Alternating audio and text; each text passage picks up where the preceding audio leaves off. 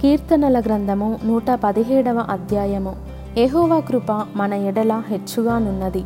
ఆయన విశ్వాస్యత నిరంతరము నిలుచును. కాబట్టి సమస్త అన్యజనులారా యహోవాను స్తుతించుడి. సర్వజనములారా ఆయనను కొనియాడుడి. యహోవాను స్తుతించుడి.